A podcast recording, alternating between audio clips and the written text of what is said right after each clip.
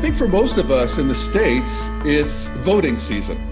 It's uh, it's it's not you know the the uh, odd numbered or even numbered elections, but for a lot of us, it's very important elections. Some special elections for the national, but for a lot of us, it's the local elections that really matter. And there's a big election pending here in the I think November seventh in Boulder, and uh, you know the the the battle lines are drawn and that's of course true in um, the national scene too. And so i often get questions. What is the integral position on various policies? And i, I got a question from uh, one of my listeners ryan from hawaii and i think he put it really well. He says hey jeff i'm wondering if you could sometime go through a list of your policy positions informed from an integral position. For example, what would be the integral perspective on universal health care, universal basic income, US foreign policy, immigration, minimum wage, etc.? I haven't seen much concrete stances on issues from the integral community and am interested in your take. Aloha. So, aloha to you, Ryan. And I think it's really a great question. And it's actually one I struggle with. I'm not sure I have a particularly great answer, but I'll, I'll, I'll give it a stab here. Uh, I think one of the most important things to realize uh, as we work on enter- entering integral consciousness is that we can see the evolution of humanity, of, of human consciousness and human culture and that that evolution has millennia by millennia century by century relentlessly had larger and larger groups of people and larger and larger percentages of people living more materially wealthy decent and peaceful lives. And that is a trend that is with uh, you know, just indelibly stamped in our history. And we can see that now because we can see history. We, we, we can see it so well. So the world continues to make that kind of progress. The country continues to make that kind of progress. And, you know, of course, the pendulum swings and we lurch forward and we go backward. But I always, um, I was never satisfied with the, the mere pendulum. And I realized that, okay, the pendulum swings but the clock itself moves. And we want that to continue. And from an integral perspective, we can take some faith that it will continue. And so, yes, the sacred world is coming. and I, I, know I often say that. Uh, but I, I, really think that I'm not sure it's much more than 100 years away when I think about the acceleration of consciousness and culture and the acceleration of consciousness, I mean, of, of, of evolution.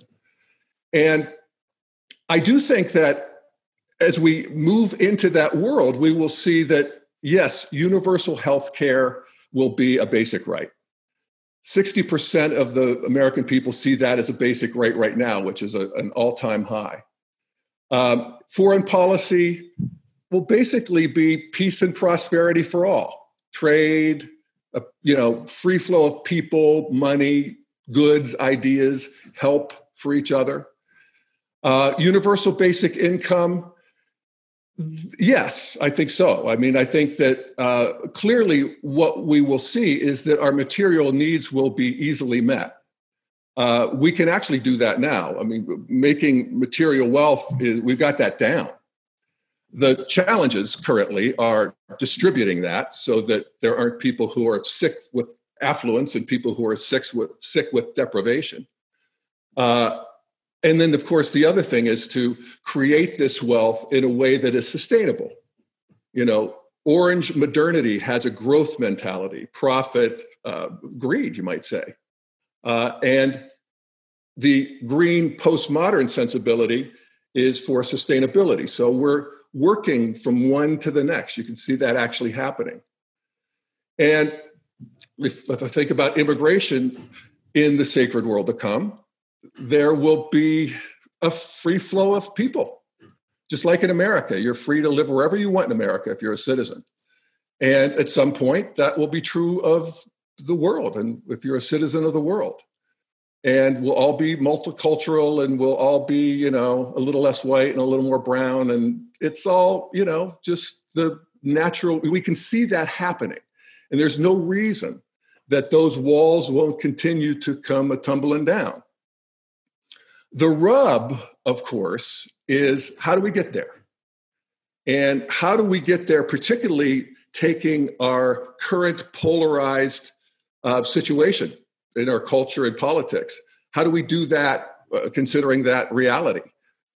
And as integralists, we want to be able to expand to include that polarity, to include both sides of the polarity, not equivocate or equalize them or explain one away uh, using the other, but to see that both of these, the, the left and the right, actually have a vision for a better world. They're both working on creating a better world for their grandchildren. And, and that right there is calls forth a relaxation of sort of that enemy other that we find ourselves fighting. And we can see, you know, what is the piece of the truth that both of these sides have.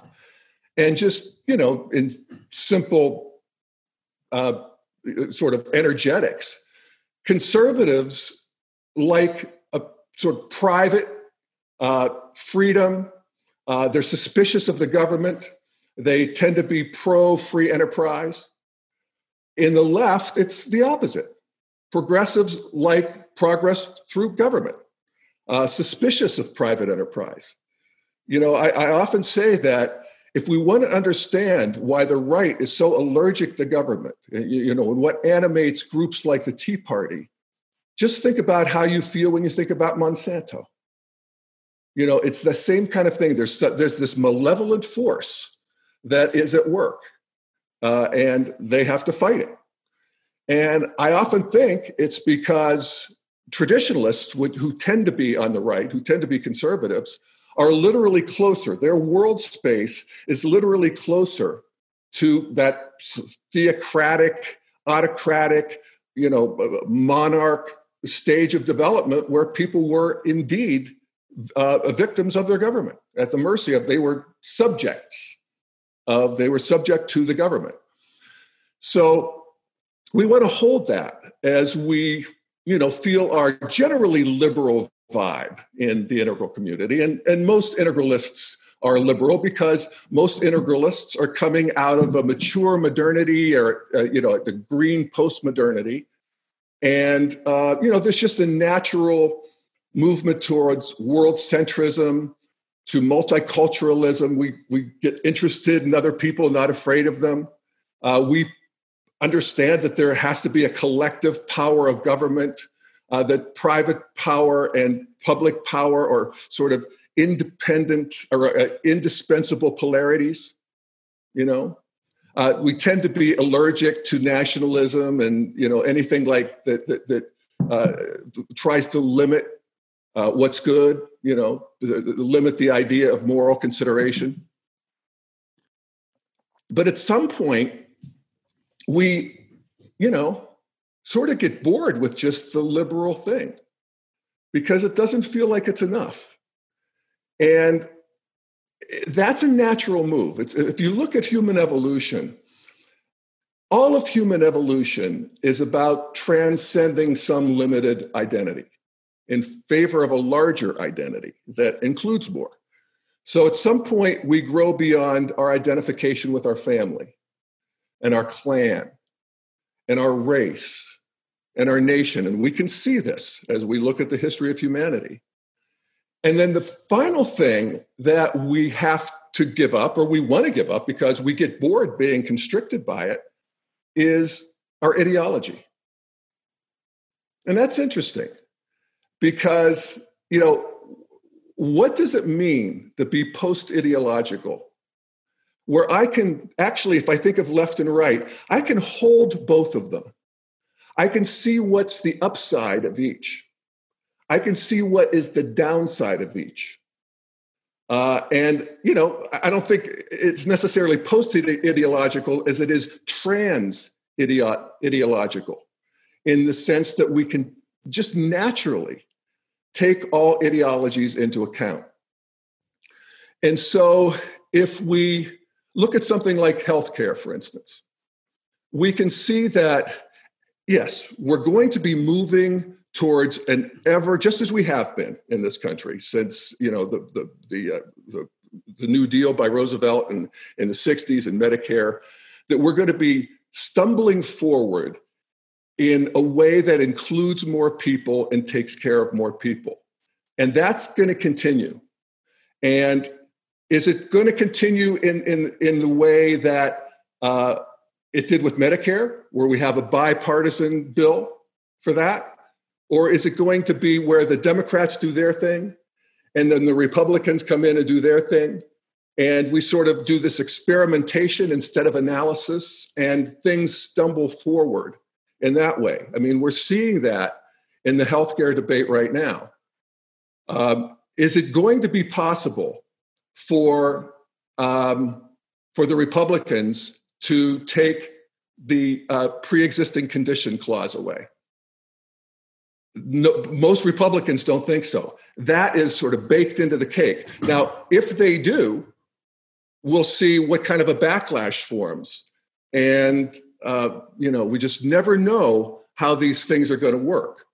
Now, that doesn't mean that if my life or somebody I love's life depends on health care, that I'm not going to fight tooth and nail to see that it stays. And I think that as integralists, we can hold the bigger perspective, but we still have to get into these binary battles between this side or that side. Which slate are you going to vote for? And we want to fight. We want to we become friendlier to the whole fight. We don't demonize the enemy, but we still fight. And, and actually, dropping that sort of victimization, fear, demonization, and breathing in, you know, a bigger space that contains all, uh, allows us to fight more effectively and more fiercely. I think, and also to just bring a certain peace more peace and equanimity to the situation I, I, always think of the you know good old proverb about the chinese farmer and i know you probably heard it but i'll say it briefly. So there's the chinese farmer. And the chinese farmer has a son. And the chinese farmer has a couple horses. So one day the horses run off. And everybody says oh how sad it is that your horses ran off. And the Chinese farmer says, Well, maybe yes, maybe no. And so the next day, the horses come back and they have two mares.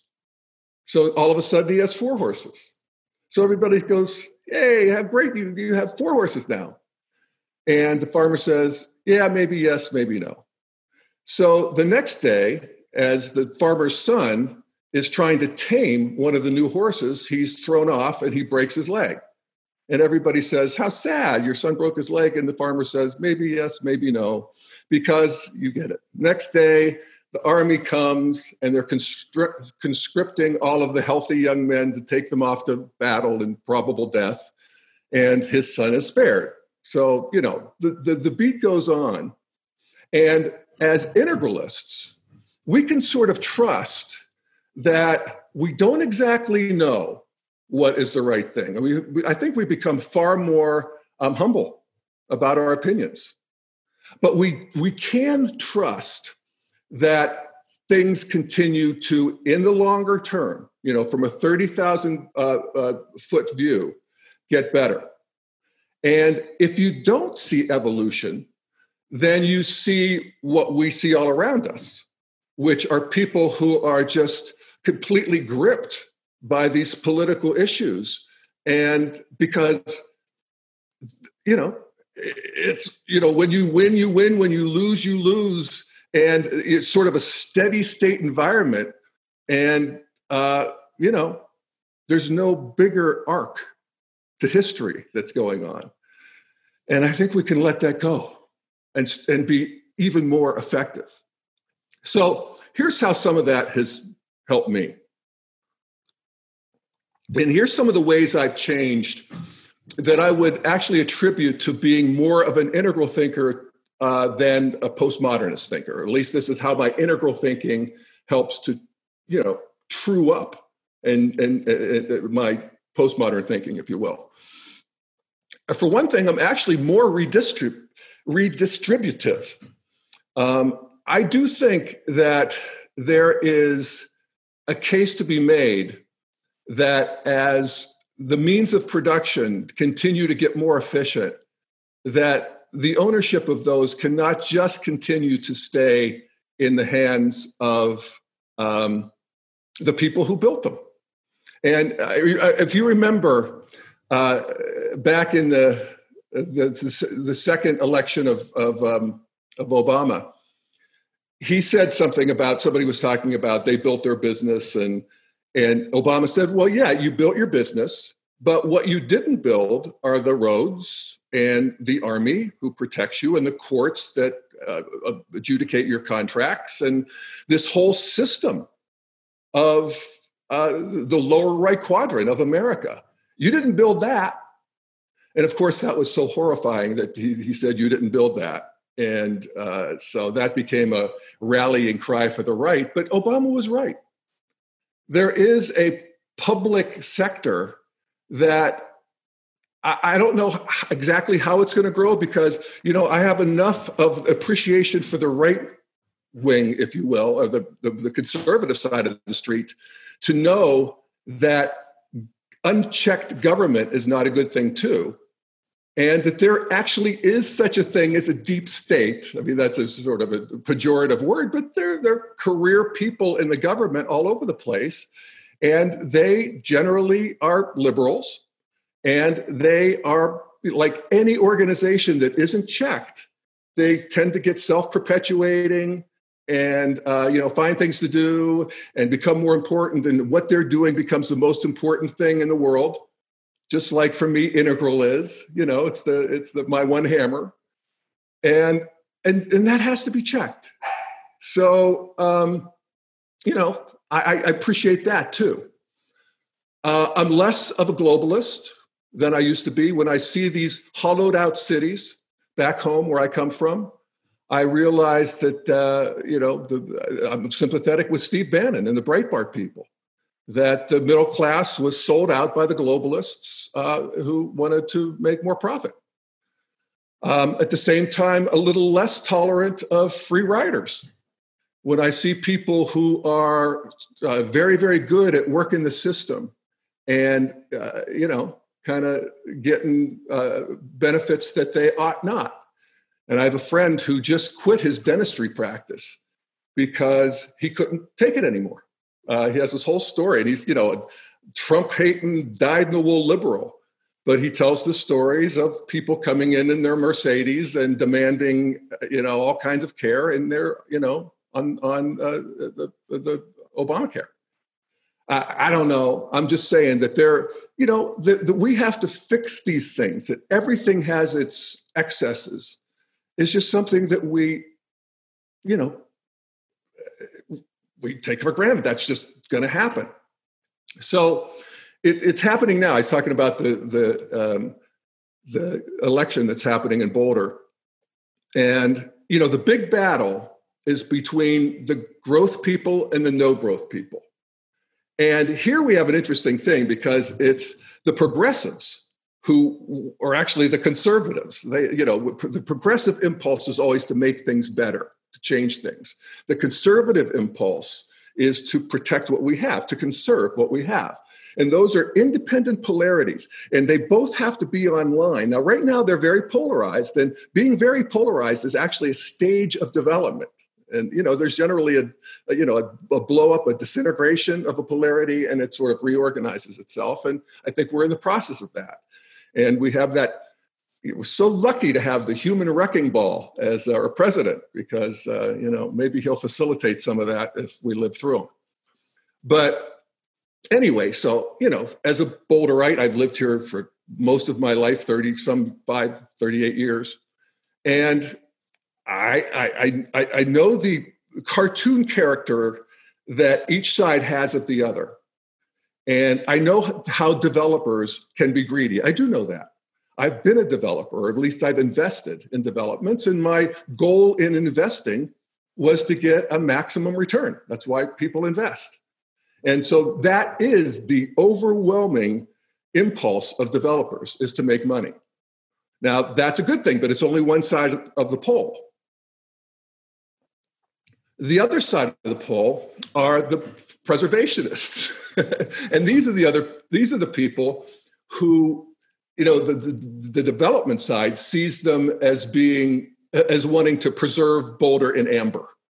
That you know they got theirs and they don't want anybody else to get theirs. And so they want Boulder to just stay where it is. And I was out with a friend the other night, and there's this new development in the east side of town, and it used to be a you know a car dealer at a, a kind of an open lot, and it was just sort of the edge of town. And they've developed it, and it's this little sort of mini downtown area, and condos on top, and a restaurant, and they use the old depot from the train station, and it's you know, kind of nice. The buildings are kooky and sideways and everything slanted and it's got a young vibe. It's got lots of walking areas, a nice bridge, there's a stream under it. There's still construction, uh, there's still some uh, heavy equipment out there, but we went out for an art opening of a new gallery that was out there. My friend, she's very much in the pre- preservationist camp she said she felt that she was at the the final scene of Red Desert, the Michael Antonioni movie from I think 1964, where they end up in this industrial wasteland. And you know, my she has a my friend she has a very highly developed aesthetic sense, and I take her seriously when she says that. And look, I looked around and I, you know, I kind of get it. Um, it was nice when that was open negative space. I'm not sure I love the car dealer and all his asphalt, but um, you know, it's a it's a perspective that I want to actually take seriously and you know consider as I'm making my decisions. So you know, one of the great things about integral is we don't have to always get it right. You know, we're just doing our best, uh, and uh, so what I'm doing is the the more I think of it is I'm looking at these. There's these this big slate of city council people and you know, they all have websites. So I'm going and looking at each one of their websites and I'm going to vote for the one who I think is the ones. There's you have to vote for I think four. I'm going to vote for the ones who I think are wisest. I'm just going to vote for the wisest people, and these are the people who I, you know, I'll know it when I see it. But they're generally less angry. Uh, they take more into account, and there's a lot of them. These people running are exceptional. I mean, Boulder is very lucky in that way. So it, it, it's a worthy project. And as a citizen, I, I want to work my way there. I want to do that. So that's my responsibility. So, you know, as integralists, we want to, by and large, be, you know, aware of the of taking the whole spiral of development into account. And we want to take the position of our enemies into account, our political enemies, and not make them our, you know, sworn enemies. And we want to realize that things, you know, we sort of stumble our way forward, we fail our way forward, we fight our way forward, and we, the other F word, our way forward, in the sense that we, you know, love each other forward. And we see what you got and what I have, and how we can get together, and what we can do, and how we can create we spaces. And we're just doing that like gangbusters right now um, worldwide. It's astonishing. This is the upside of you know the tech revolution. We've seen some downsides that were hidden too, and we talk about that in another, another show because it's interesting. But um, you know that's the bottom line: is we want to vote in a way that is best we can determine, knowing that we're not going to get it right all the time. Uh, vote in a way that uh, moves the ball forward.